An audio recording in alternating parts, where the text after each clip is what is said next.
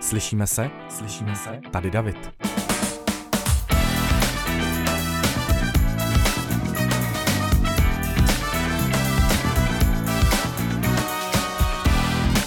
Když zaslechnete slovo bezdomovec, kdo se vám jako první vybaví? Pravděpodobně vám jako první naskočí před očima obrázek muže ve špinavém oblečení, kterému se všichni z okolí radí vyhýbají, obloukem, ale každý, kdo skončí na ulici, má svoje jméno, má svůj vlastní příběh a často i vážný důvod, proč se to tak stalo.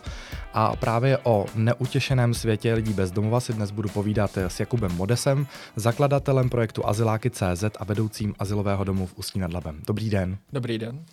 Jakube, vy jste už veřejně popisoval váš první kontakt s bezdomovcem, kdy vaše vystrašená maminka někoho takového objevila ve sklepě a vy jste potom k tomu dodával, že vlastně čím jste starší a zkušenější v téhle oblasti, tak tím víc ztrácíte strach z těch lidí, ale zároveň jednou jedním dechem dodáváte, že jste se nikdy necítil dobře, když jste uh, takové lidi viděl. Kdy a čím se ten strach začal lámat, řekněme, v pochopení? V podstatě, když jsem začal pracovat v psychiatrické nemocnici Bohnice, tak jsem začal pracovat s dospělými lidmi, kteří měli nějaké psychické problémy. A potom, když jsem šel na praxi do azylového domu, kde teď jsem vedoucí, tak jsem tam začínal jako praktikant. A první den, když jsem tam šel, tak jsem si říkal, OK, to bude hodně podobný jako ta práce v těch bohnicích, ale nakonec jako nebylo. A i když jsem se hodně přemáhal jim neříkat uh, pacienti, musel jsem jim začít říkat klienti, tak myslím, že právě, že tohle to byl ten zlom. Uh, ten první den v tom asilovém domě jako praktikant, kdy jsem zjistil, hele, to jsou jako úplně normální lidi, jako kdokoliv jiný z nás, jenom měli trošku méně štěstí. A byl tam nějaký konkrétní příběh, který vám právě způsobil ten aha moment? Já bych neřekl, že tam byl úplně přímo konkrétní příběh. Když jsem tam nastoupil, tak jsem si začal povídat s těmi zaměstnanci, s těmi lidmi a, a celkově o, příběh tam, příběh tam určitě nebyl. No. O, Stačila ta společnost? E, Stačila ta společnost těch lidí. Jak, jak fungovali, jak, jak mluvili, jak zdravili, jak byli slušní. To mě hodně třeba překvapilo ze začátku. Jaký byly očekávání? Očekávání právě, že byly ty, ty horší. Když jsem pracoval v té psychiatrické nemocnici, tak se pořád ohlížíte za rameno, jestli tam za váma někdo nestojí a, a nebouchne vás o, do hlavy, obzvlášť při máných depresích, kde můžete čekat opravdu všechno. A tak ze začátku jsem se hodně ohlížel, ale po chvíli už jsem zjistil, hele, je to úplně v pořádku. Ty lidi jsou tady proto, aby bydleli, aby se nějakým způsobem zlepšili a aby si našli vlastní bydlení a, a proto mi to přijde jako pohodě. Uh-huh. Uh, jaké jsou podle vás uh, největší předsudky právě vůči lidem bezdomova, uh, které jste třeba právě vy sám během té své profesní praxe postupně odbourával? Co si myslí veřejnost versus jaká je opravdu realita? Určitě ten zločin. Ty, ty lidi bezdomova, že je vnímáme jako na okraji té společnosti a že, že kradou, že, že zabíjejí a, a že uh, v podstatě, že znásilňují takový ty hodně negativní věci. V podstatě oni, oni jsou taky mysteriózní, ty lidi bez mova, když neznáte tu problematiku, takže vůbec nevíte, co od nich můžete čekat. A tohle to je ten největší předsudek, takový ten strach z neznáma. A, ale jak je poznáte, tak ten strach se právě odbourá a, a můžete potom s nimi sedět v jedné místnosti, bavit se, mít jich kolem sebe 50 a cítit se úplně v bezpečí. Mm-hmm. Jaký jsou uh, v současné době, jsme v roce 2021, bezdomovectví je s náma v podstatě celou dobu a bylo vždycky, akorát se třeba o něm ta, tolik nemluvilo v minulém režimu. Uh, vlastně byla spousta li, uh, skupin lidí ukrývána před očí veřejností, ale jaký jsou v současné době nejčastější důvody, kvůli kterým lidé skončí až na ulici? Ono se to liší u mužů a u žen. U mužů jsou to většinou takové majetkové důvody, půjčky, krádeže, v podstatě No ty půjčky jsou asi největší, největším problémem. U žen je to naopak vztahové problémy. Například dříve byly ženy velmi často jenom v domácnosti, nepracovaly a měly svého manžela a třeba ten se mohl zadlužit, potom umřít a najednou žena skončila se spousty dluhů bez uh, bez pracovních zkušeností, v podstatě bez nároku občas i na důchod, jenom třeba na ten vdovský důchod, který nebyl dostačující. A, a proto třeba oni končí na ulici. Nebo domácí násilí, velmi, velmi běžné. Slyšíme se? Hodně častým argumentem při nepochopení situace lidí bezdomová je věta, tak proč nejdou pracovat? Nahrává tomu třeba i fakt, že zrovna třeba v dělnických profesích, kde není potřeba vysokoškolský vzdělání, mnohdy ani středoškolský, třeba s maturitou, a jak jsem se koukal do statistik, tak právě uh, mezi lidmi bezdomova je největší procento lidí, kteří jsou mm, se základním nebo vzděláním nebo s výučním listem, tak právě v těchto pracovních pozicích je pořád práce dost. Firmy vlastně najímají, najímají ve velkém zahraniční dělníky přes různé agentury a tak dále. Takže možná proto veřejnost se ptá, proč nejdou teda pracovat, proč nezačnou s tím životem něco dělat. Proč to u některých těch lidí opravdu nefunguje, proč e, nenastoupí do práce, neskusí stabilizovat svoji finanční situaci a nehledají tu cestu k vlastnímu bydlení touhle, řekněme, jakoby na první, eh, na první cinknutí nejpřirozenější cestou? No, on ten systém sociálního zabezpečení v České republice je velmi výhodný. A když se tomu člověku vyloženě nevyplatí pracovat, tak proč by pracoval? Ono, uh, vemte si, že ty lidi mají spoustu dluhů nebo mohou mít spoustu dluhů a když začnou pracovat, tak najednou jim zastaví sociální dávky, najednou jim začnou exekuce a tomu člověku zbyde ještě míň, než když je na tom systému sociálního zabezpečení. To může být jeden z důvodů. Druhým z důvodů může být, protože oni třeba nemají pracovní zkušenosti. Často nepracovali třeba celý život a, a v té práci třeba nevydrží. I kdyby chtěli strašně pracovat, tak do té práce přijdou a třeba nezvládnou ji fyzicky, psychicky. A u těch lidí, kteří vyloženě z té situace se chtějí dostat a mají tu možnost se tam dostat skrz tu práci, tak pracovat začnou a velmi rychle se z té situace dostanou. O ta problémy u těch lidí, co to nemůžou z nějakého důvodu. Takže těch důvodů je celá řada, ale velkou měrou tam hraje taky ta pevná vůle toho člověka. To stoprocentně. A, a obzvlášť ty dluhy, protože ty dluhy jsou velmi, velmi běžné u, u bezdomovecké populace.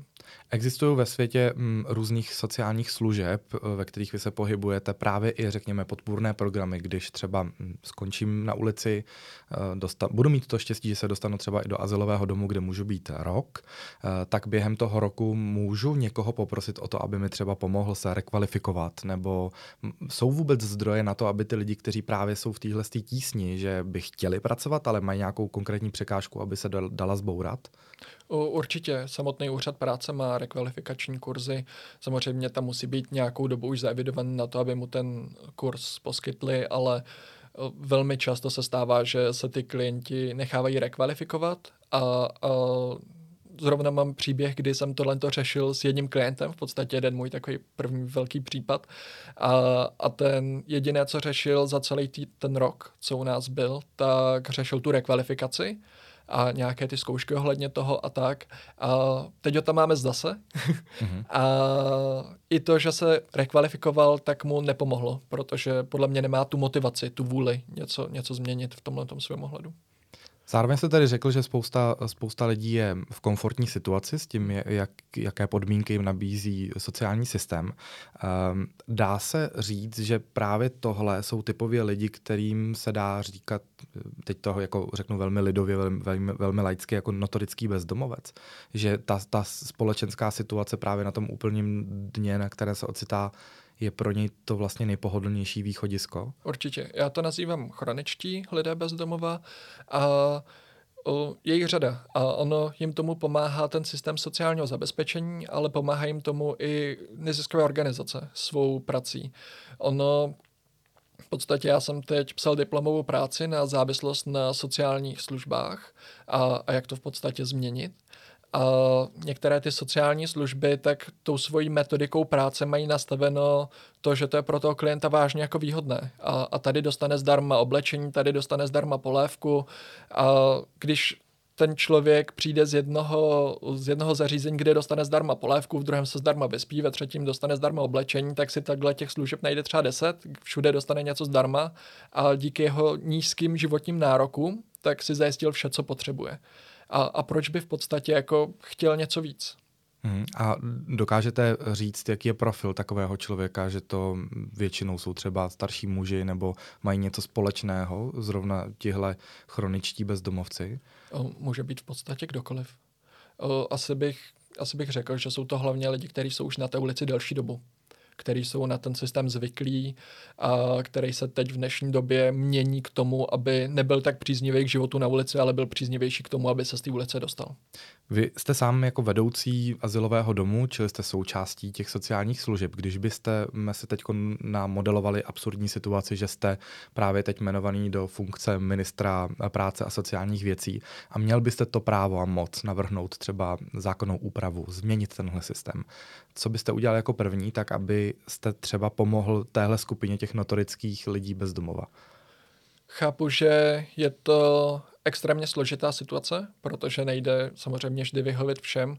Co bych udělal je, aby bylo výhodnější pracovat, než aby bylo výhodnější být na té ulici. To je podle mě jako základ, co by se měl udělat.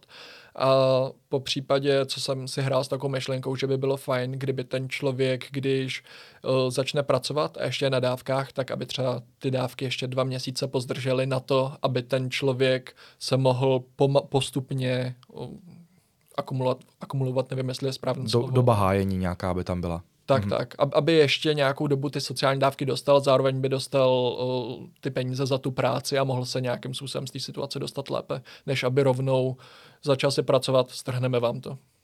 A vidíte největší úskalí třeba uh, v poplatcích, které každému z nás ze mzdy nebo z vydělaných peněz odchází, jako mm, daň z příjmu, e, sociální a zdravotní pojištění, třeba to by měla být položka, která by mohla být třeba odpuštěná pro, pro návrat do tohohle systému, tak aby to pomohlo, anebo naopak e, třeba podmínky exekucí, e, osobních bankrotů a tak dále. Co z toho podle vás je nejpalčtivějšího pro, pro tuhle skupinu lidí? Spíš ty podmínky těch exekucí. Uh, ty dluhy co jsem měl případ, tak jsem měl pána, který, který měl obrovské dluhy čistě na tom, že jezdil na černo. A, a z toho jednou dostal pokutu, tu nezaplatil, prodlužovalo se to a nabili mu obrovské dluhy, potom jezdil na černo dál a už to neřešil. A najednou si říkal, hele, já mám takový dluhy, že už je mi to jedno, co mi udělají. Mhm. Protože já je v životě nesplatím. Poznáte to na člověkovi, když si přijde říct o pomoc a uh, je to právě ten ten případ toho člověka, který to tak jak si jako programově jde rovnou zneužít. Už to poznáte? Samozřejmě je rozdíl mezi závislostí a zneužití, ale u toho, u toho zneužití oni se často i prořeknou. Třeba přijde za náma člověk a, a řekne nám, jako, že chce využívat tu službu, my řekneme samozřejmě, že můžeme, on chce rovnou potvrzení a mu řekneme, hele, musíte ho třeba za tři dny. On ne, já ho chci jenom na sociálku, jako, a tak to vám nedáme. A a my máme teda ty pravidla nastavené dost přísně a to, když ten člověk tu službu nevyužívá potom, tak brání v podstatě místo někomu jinému, kdo, komu by fakt mohlo pomoct a proto my ho z té služby vyloučíme. Takže myslím, že tam máme 8 neohlášených dnů za sebou, kdy ten člověk nevyužívá tu službu, neomluví se a v tom případě mu tu službu ukončujeme. Hostem podcastu slyšíme se Jakub Modes, vedoucí asilového domu v Ústí nad Labem. Těšíme se. Jak funguje asilový dům? Eh, všichni tak nějak laicky tušíme, že to je jedna z posledních eh, záchranných brzd před tím, než jako mm, člověk v problémech padnu úplně na to dno a dostanu se právě na ulici, ale určitě to má své pravidla, která se musí dodržovat a asi neposkytnete to místo v asilovém domě úplně každému, kdo si o něj přijde říct. Ne, musí samozřejmě spadat do cílové skupiny a každý azylový dům v podstatě může mít jinak specifikovanou. My máme například muže a ženy, jednotlivce bez dětí, e, musí mít tedy příjem pod 8 tisíc korun měsíčně, ale v tomhle tom jsme hodně benevolentní, protože víme, že se ty minimální mzdy zvedají, když mají exekuce, když mají dluhy, snaží se splácet, tak se snažíme být velmi benevolentní, ale když přijde řekne, hele, já jsem na ulici, mám 15 tisíc měsíčně čistého, ale nemám teď tři měsíce kde být, nebo nemám teď kde být, tak řeknu, hele, můžete tu být tři měsíce, ale budeme vážně intenzivně pracovat na tom, abyste si rychle našel nějaké bydlení, protože z 15 čistého máte tu možnost. V podstatě ty asilové domy si můžou nastavit ty pravidla toho příjmu, jaké chtějí, nebo jsou nějakým způsobem jako specifikované, ale, ale potom je to trošku benevolentnější. Často musí mít občanský průkaz, zavidovaný na úřadu práce. Co se týče třeba mm, nějakých poplatků, tak e, je služba asilového domu nějakým způsobem spoplatněná, nebo nabízíte nějaké jakoby úrovně služeb, kdy, kdy nějaký základ je zdarma, něco se připlácí? Tak máme, ono v podstatě azylový dům není jediná pomoc, úplně ta nejnižší, která tomu člověku může pomoct, ještě jsou tam centra pomoci a jsou tam noclehárny, které teď budeme přidávat na, na web. A azylové domy tak spoplatněné jsou, všechny ty služby by měly být spoplatněné, už jenom třeba za minimální částku, aby ten klient byl motivován něco dělat v ten den nebo v ten měsíc. A ten azylový dům třeba u nás tak je spoplatněn za 120 korun na noc a většinou ho platí úřad práce.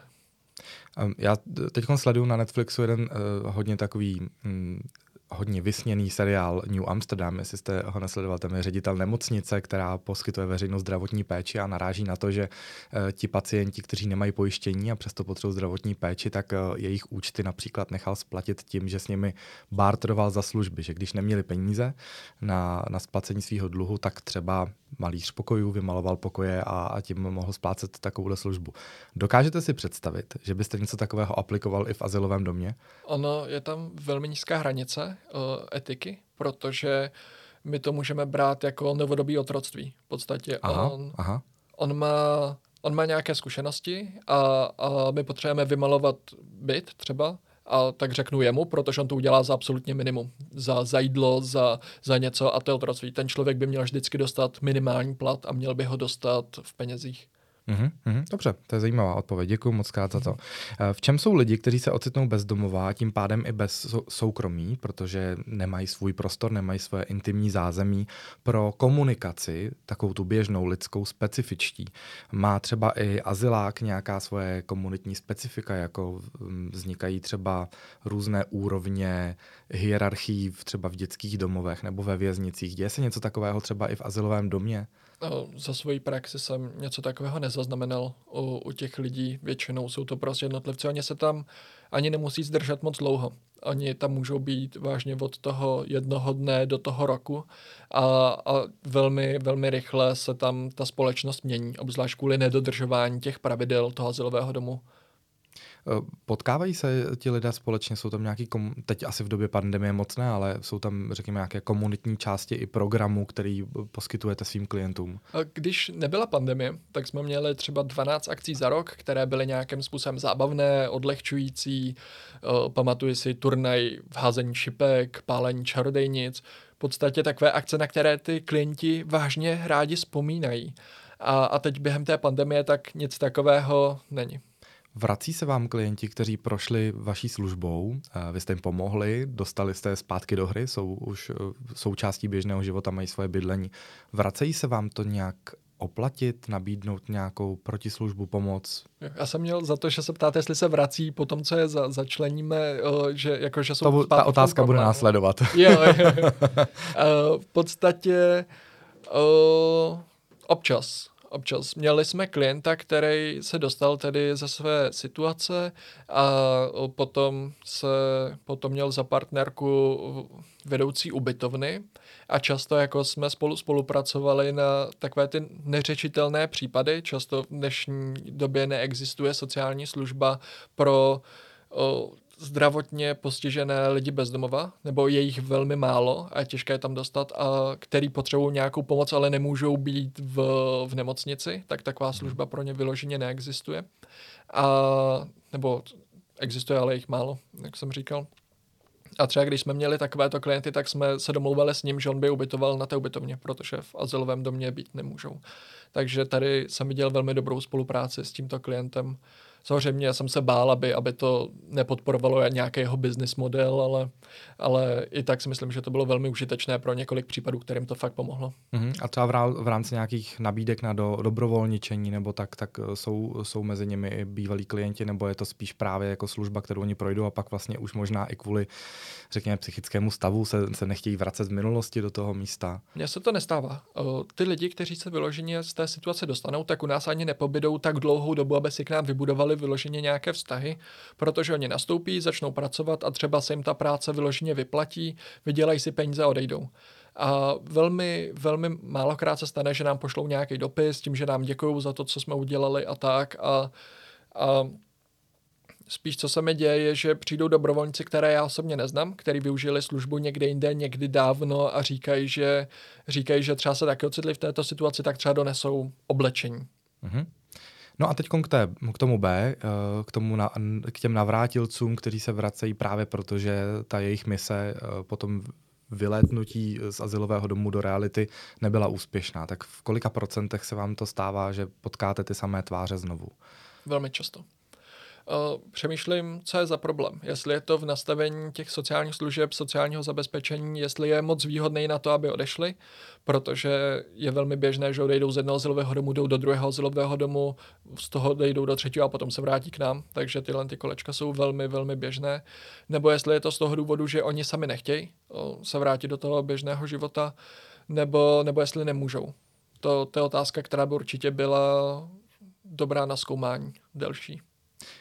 V okamžiku, kdy já vyčerpám ten uh, maximálně rok pobytu v asilovém domě, je to rok, vyčetl jsem na vašich webových stránkách. Z pravidla. Může být až delší, ale z pravidla je to jeden rok. Uh-huh. Tak uh, a vrátím se za půl roku, tak mi znovu vzniká nárok na další rok pobytu? Ano. Je tam 6 měsíců, kdy nemůžete využívat tu službu, ale potom můžete další rok využít tu službu. Proto je to velmi výhodné, obzvlášť když ta služba stojí třeba 3600 na měsíc. Když jsme se bavili o té ztrátě soukromí, jak to vlastně probíhá v praxi?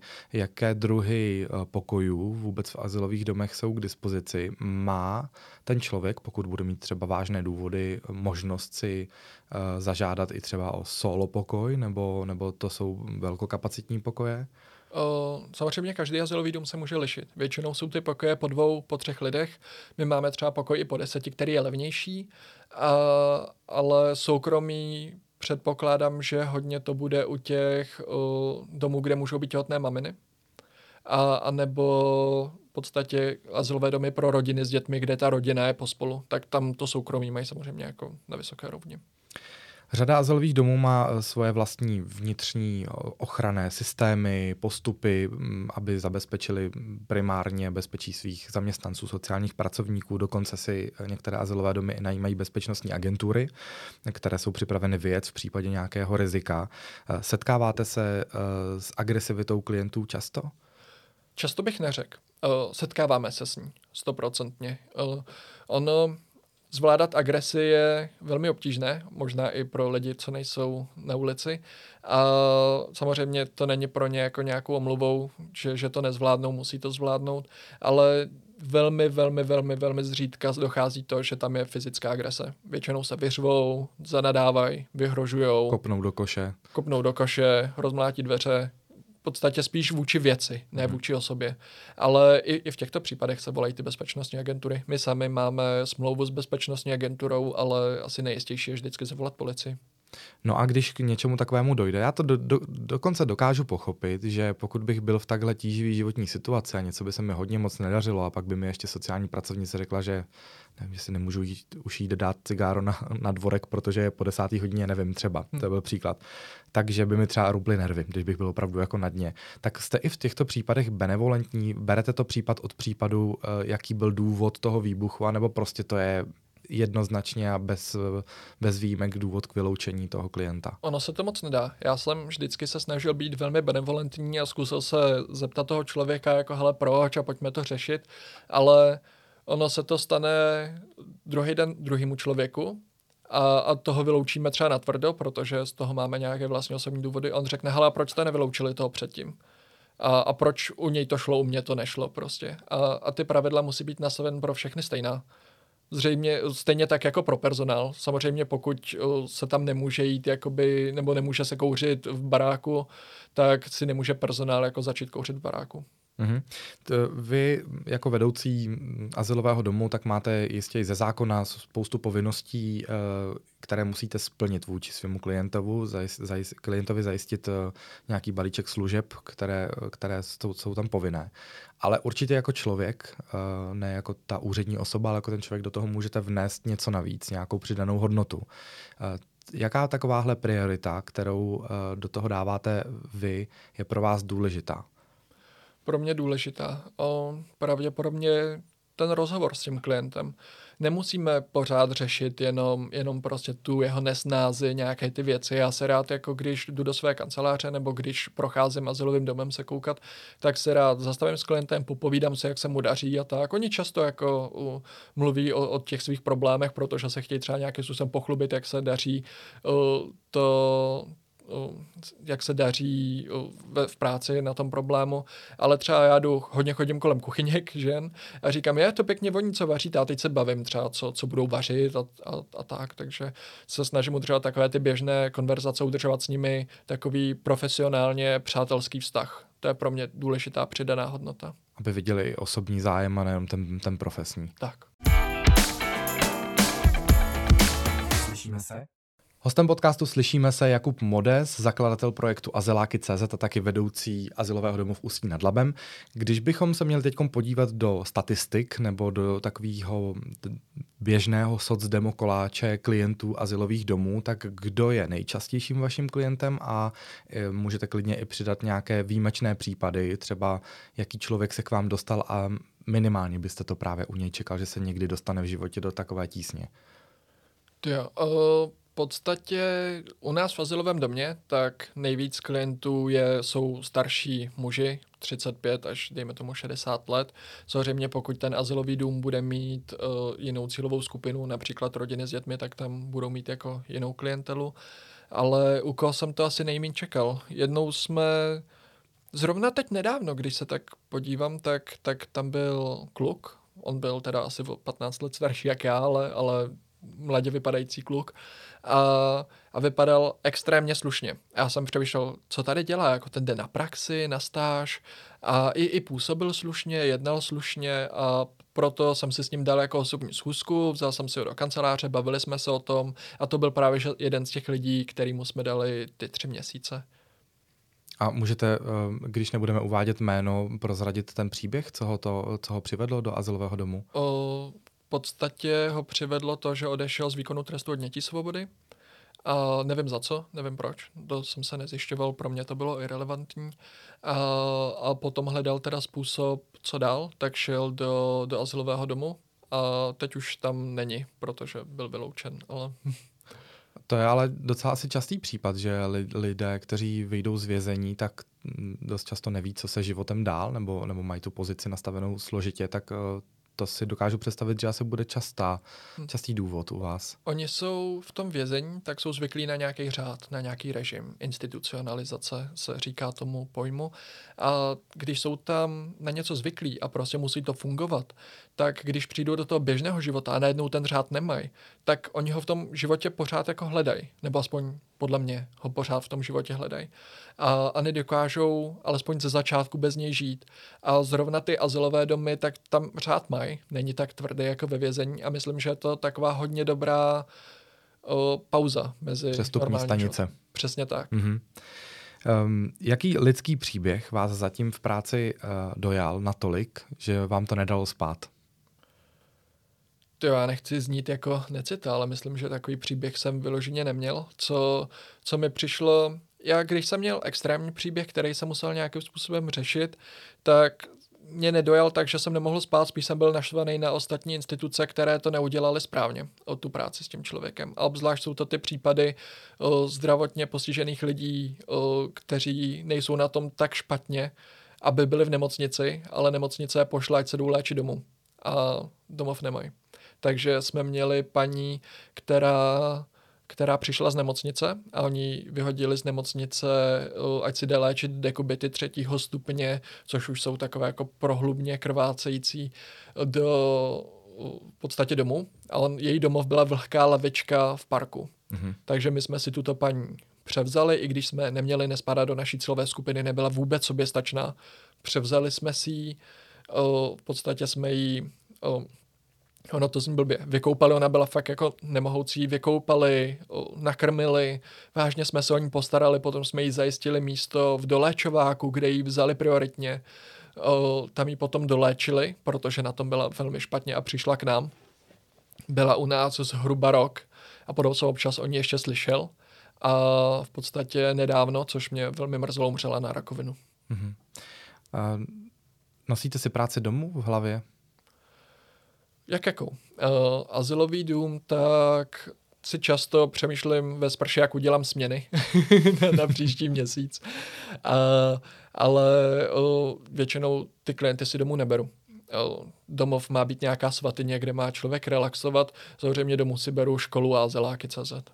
Spíš jsem se ptal na to, jestli se vůbec práce s lidmi obecně, uh, spousta z nás, kteří, já když jsem pracoval jako televizní reporter, tak to třeba pro mě v jedno období bylo, bylo velmi těžké, když se setkáváte s lidmi, kteří jsou součástí třeba nějakého kriminálního činu a přenesou na vás nějakou váhu té vlastní emoce, tak jsem jeden čas měl jako velmi jako problematický období to zpracovávat, abych právě jako dokázal odejít z práce a vypnout. Tak eh, spíš to mě, eh, to mě zajímalo, protože si dokážu představit, že na vás těch, těch emotivních situací v práci taky doléhá dost. Když si je budete brát domů, když budete vyloženě to brát tím způsobem, jakým popisujete, tak velmi rychle vyhoříte. A, a určitě velmi důležitá duševní hygiena a tu práci si domů nebrat. Mm. Máte v azylovém domě i um, psychologickou nebo psychoterapeutickou pomoc, že se s těmi lidmi pracuje i nějakým způsobem takhle, uh, takhle hloubš, nebo to je čistě jenom služba, která má vyřešit právě tu otázku bydlení? Je to čistě jenom služba, která má vyřešit tu otázku bydlení. My osobně uh, nemáme uh, psychologi, psychiatry, ale určitě je dobré mít navázanou nějakou spolupráci. Mm-hmm. Vy jste autorem tedy projektu Azyláky.cz, to už jsme zmiňovali. Já to vnímám jako web, takový online katalog, mapu azylových domů po celé České republice. Proč je vůbec něco takového potřeba? Znamená to, že se lidé, kterým tahle potřeba vznikne, do téhle doby eh, nedokázali dopátrat, kam se mají obrátit, že je potřeba to tak, takto centralizovat, nebo takový projekt úplně chybí? Já, když jsem začínal jako pracovník v sociálních službách v terénu, tak jsem často mluvil s lidmi a, a zjišťoval jsem, že nespadají do naší cílové skupiny a potřeboval jsem je nějakým způsobem ubytovat v jiném azylovém domě, nebo aspoň jim dát informace o jiných azylových domech. A když jsem je nedokázal často najít já ty informace, což já jsem takový dítě internetu, tak si říkám, jak, jak to můžou zvládnout oni, kteří nejsou na internetu každý den, snaží se, snaží se tohle to dělat. Tak jsem hledal nějaký ucelený prvek, kde by bylo všechno na jednom místě a nic takového jsem v podstatě nenašel. Tak jsem přemýšlel, jak to udělat a napadly mě právě, že mapa, kde by bylo všechno na jednom místě, všechny informace, všechny možnosti, plus ještě nějaký, nějaký odborný články, diplomové práce, bakalářské práce. Nebo třeba video, kde ukazujete, jak se v Chrudimi dostat z nádraží, jakou ulicí dojdete přímo k asilovému domu. Tak. Návodně. Tak. Ty, ty, ty natáčíme, na ně bohužel nekouká tolik lidí, kolik bychom chtěli, protože o, video o Samaritánu, kde pracuji, vidělo tisíc lidí, což je super. Já jsem potom měl nějaké výběrové řízení a ty budoucí zaměstnanci potenciální, tak říkali, já jsem se koukala na tom video, mně se to tady líbí a tak, tak, tak proto to třeba bylo dobré, ale uh, bohužel se na to nekoukne tolik lidí na, na tu cestu přímo. Mm-hmm. No, když už se bavíme o teda těch webových stránkách, uh, já chápu teda ten, ten účel, proč to, proč to vzniklo, ale uh, Jakým způsobem pracujete vlastně i o tom, aby se o tom projektu dozvěděli lidi, kteří nejsou online? Protože spousta lidí bezdomova pravděpodobně ani nemá moc prostoru k tomu se na ten web podívat ze svého mobilního telefonu nebo odkudkoliv jinde. Eh, tak jsou tam, vznikají tam nějaký přesahy, jak se z toho onlineu dostat s tím projektem i do offlineu? V podstatě Ono, ty starší generace lidí bezdomova tak určitě nemají takovou možnost přístupu, ty mladší už velmi často ano ty už mají většinou mobilní telefony, ono to nestojí už tak moc, Wi-Fi v Mekáči je zadarmo. Co, čeho jsme se chtěli dost, co, čeho jsme se chtěli uh, docílit, je to, aby běžní lidi, co nejsou na ulici, tak aby věděli o tom projektu. A když potkají člověka na ulici, který po nich bude chtít třeba 10 kačet na, na cigo nebo, nebo něco mm-hmm. takového, tak aby to měli v povědomí a řekli, hele, a, ale tady na mapě je kousek azylový dům, chodíte tam? On, ne, já třeba azylový domy neznám. Hele, tak tady máte cestu, tady pojďte, půjdu s váma pět minut, ukážu vám, kde to je. A, a tohle to chci, aby docílili. Taková ta lidská solidarita, možná trošku naivní, ale lidská solidarita, neodbít toho člověka prostě deseti kačkama na, máš na cígo a, a běž pryč, ale vyloženě se s ním popovídat, říct, hele, tady máte nějaké možnosti, využíváte je. Mm-hmm. Podle mě to předávání informací tímhle tím stylem může být velmi přínosné, jak pro obě strany. A co jsem taky pochopil, tak jste tím taky trošku rozvířil um, konverzaci v komunitě sociálních pracovníků, kteří vlastně takový projekt používají i sami jako rozcestník, stejně jako se to potřeboval vy. Tak, právě, že hodně s těmi pracovníky mluvím a ptám se jich, jakým způsobem, jako jestli ho využívají a tak. A oni říkají, jo, hodně, hodně. Protože máme, třeba přijde nám rodina, která má tady šest dětí a teď víme, že tady v okolí není žádná služba, která by ji mohla přijmout, tak třeba volám o kraj dál, kde ty služby neznám a najdu si to. Nebo co nám hodně píšou, jsou sponzoři, kteří třeba chtějí darovat oblečení, neví kam, chtějí darovat nábytek, neví kam napsali mi i sponzoři z Eurovagu, kteří chtěli rozdat nějakým způsobem oblečení a, a potraviny potřebným, tak to jsme vybrali 15 azylových domů v České republice, kde jsme to roz, ro, rozeslali a asi v hodnotě 200 tisíc, 150 tisíc. Tak jsme rozdali takovouhle potravinovou pomoc a jenom díky tomu, že oni si nás našli a našli si ty azyláky a, a mají to někde na jednom místě a můžeme to vybrat. A je to podle mě strašně fajn. A když byste si teď mohl říct o e, nějakou konkrétní věc, která právě třeba díky Azyláky CZ by se centralizovaně mohla rozprostřít na nejpotřebnější místa po celé republice, e, co nejvíc by materiálně e, mohli lidé pro vás udělat? Čeho je nedostatek? Uh, boty.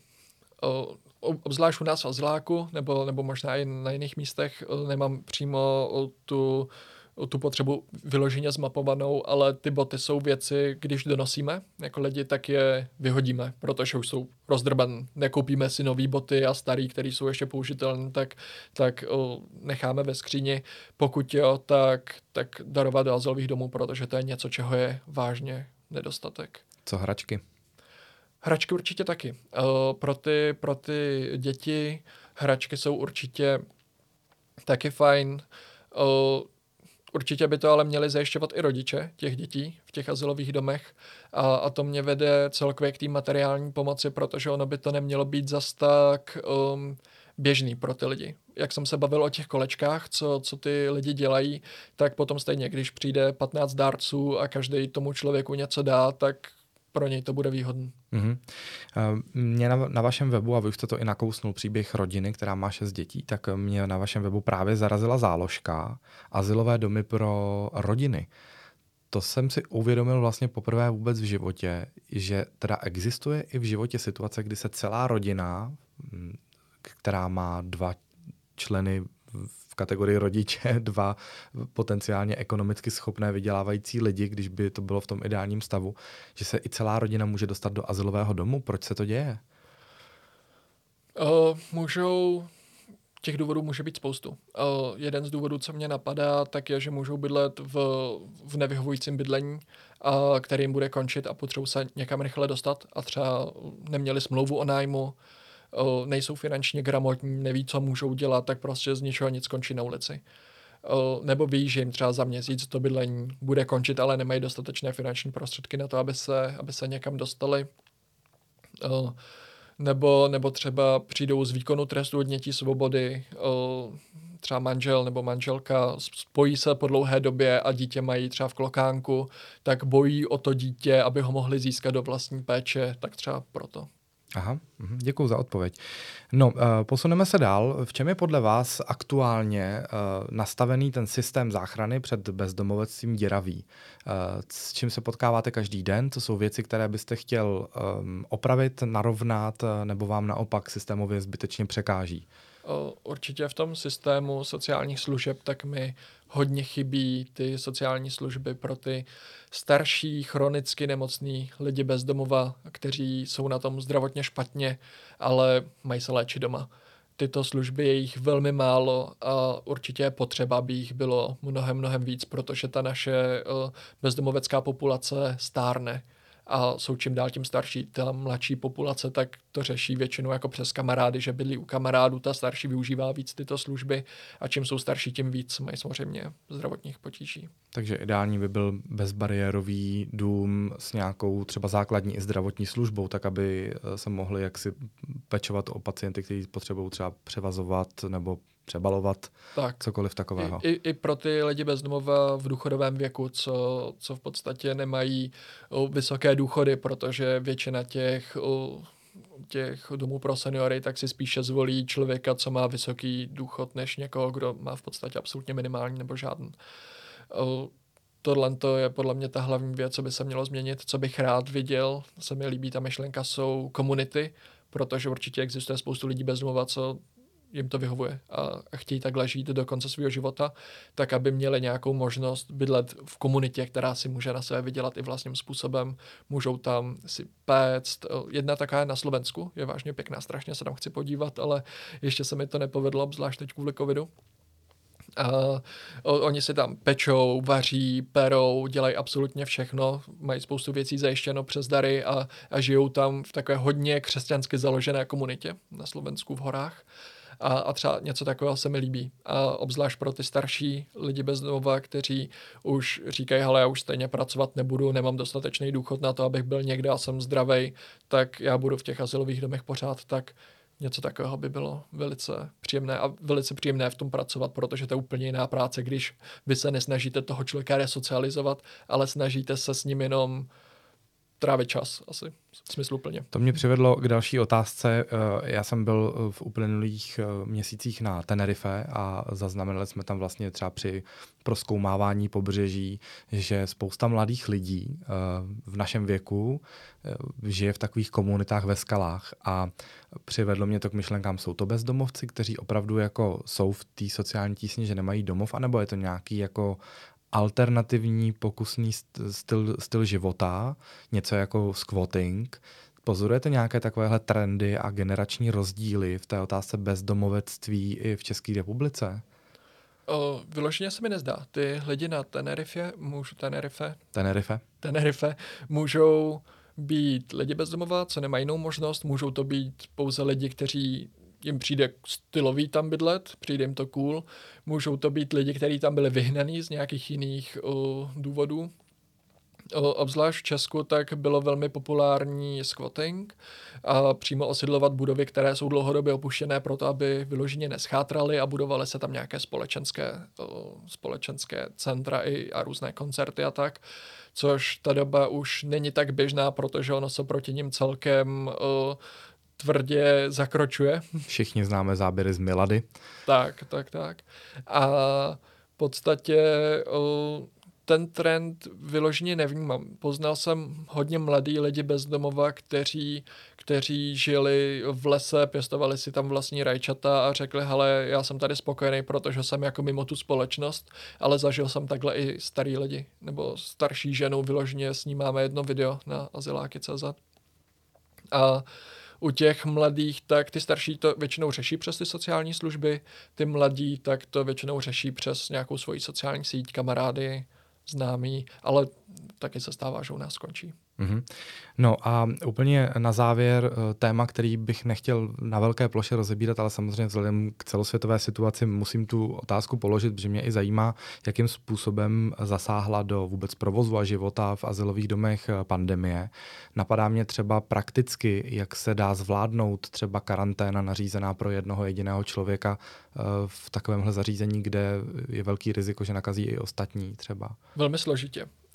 Když je to azylák pro rodiny, tak tam má většinou vlastní sociální zařízení, takže mají takové vlastní byty, takže tu samotnou rodinu se dá izolovat jednoduše. Když, když je někdo má covid v azylovém domě pro jednotlivce, kde jich spí na pokoji 10, tak musíte počítat s tím, že to mají všichni a nejlépe je otestovat všechny a většinou, když tam má jediný klient příznaky covidu, jde do karantény celý azylový dům. Hmm, to se vám i stalo v Ústí. Stalo. Hmm. Obrovské problémy z hlediska toho, protože ty lidi najednou ztratí veškeré své možnosti výdělku peněz, jaké měli doteď. Brigády, práce na černo. A najednou jim tohle to seberete a seberete jim možnost nakupovat si a zajistit si v podstatě jídlo, potravu. Takže tohle to jsme nějakým způsobem museli zajišťovat my, a, nebo jsme jim chodili na, na nákupy, o, což nebylo úplně jako tak spolehliví, protože tam potom řekli, že chtěli tuhle tu sušenku místo téhle sušenky a to pro nás nepřišlo úplně dobrý, tak jsme jim tam začali něco i vařit, i když vyloženě jako nemůžeme, ale je určitě dobrý mít pro azylový domy, aby měli v zásobě, dejme tomu, měsíc jídla naskladněno, různé konzervy, různé trvanlivé potraviny, aby ty klienti z toho mohli vařit. Nebude to asi vysoký komfort, ale dá se to přežít. Tak jo, tak já jsem vyčerpal všechny svoje otázky, ale nechci ještě úplně skončit, protože se mi líbí vaše mikina, tak mě zajímá, jestli nějakým způsobem souvisí s prací. Jo, děkuji. Je to, co mám na sobě, tak je v podstatě prototyp mikiny, které teď budeme dělat. Tady máme logo, taky se mi líbilo, jak vypadá, tak proto jsem se rozhodl, že něco takového vytvořím. A šijou to zdravotně postižení lidi v, v terapeutických dílnách a budou, budeme to prodávat, nebo já to budu osobně prodávat a výdělek půjde na podporu právě azeláky.cz. Takže na azeláke.cz si to potom můžu koupit, tam to bude k dispozici, nebo Pravděpodobně na Instagramu a určitě vydám i, i článek na, na azeláky.cz. Tak mi pak pošlete odkaz a já to předám i ostatním, kdyby se někomu ta mikina líbila taky, tak aspoň můžeme udělat dobrou věc a uh, na jaro, léto, mně se to líbí. Tak, určitě, děkuji. Jakube, děkuji vám, že jste si na nás udělal čas, uh, přeju vám, ať se vám daří, ať se vám daří v práci a ať máte co nejméně starostí s vašimi klienty a, co nejvíc dobrých příběhů, který skončí dobře. Děkuji. Vám ať se, se taky daří. Díky, nashledanou. Slyšíme se? Díky, že jste doposlouchali nebo dokoukali tenhle podcast až do konce. Pokud jste sledovali video, tak vás můžu pozvat ještě na zvukový záznam tohohle rozhovoru. Najdete ho na Spotify nebo v aplikaci Apple Podcasty nebo v podstatě v jakékoliv aplikaci na podcasty, na kterou jste zvyklí. Pokud jste nás ale naopak poslouchali právě jenom v audiu, tak vám ještě nabídnu video verzi tohohle rozhovoru a to přímo na YouTube kanálu Dva tátové. Taky vám chci eh, dát nabídku, pokud byste měli zájem o další epizody eh, mého podcastu Slyšíme se i o neveřejné, které vycházejí každý druhý týden, tak vás pozvu na aplikaci herohero.co lomeno. Slyšíme se? Tam je placená členská sekce a pokud do ní vstoupíte, tak každý druhý týden tam pro vás vydám epizodu, která bude neveřejná a bude jenom pro vaše uši. Mějte se krásně a slyšíme se opět za týden. Slyšíme se?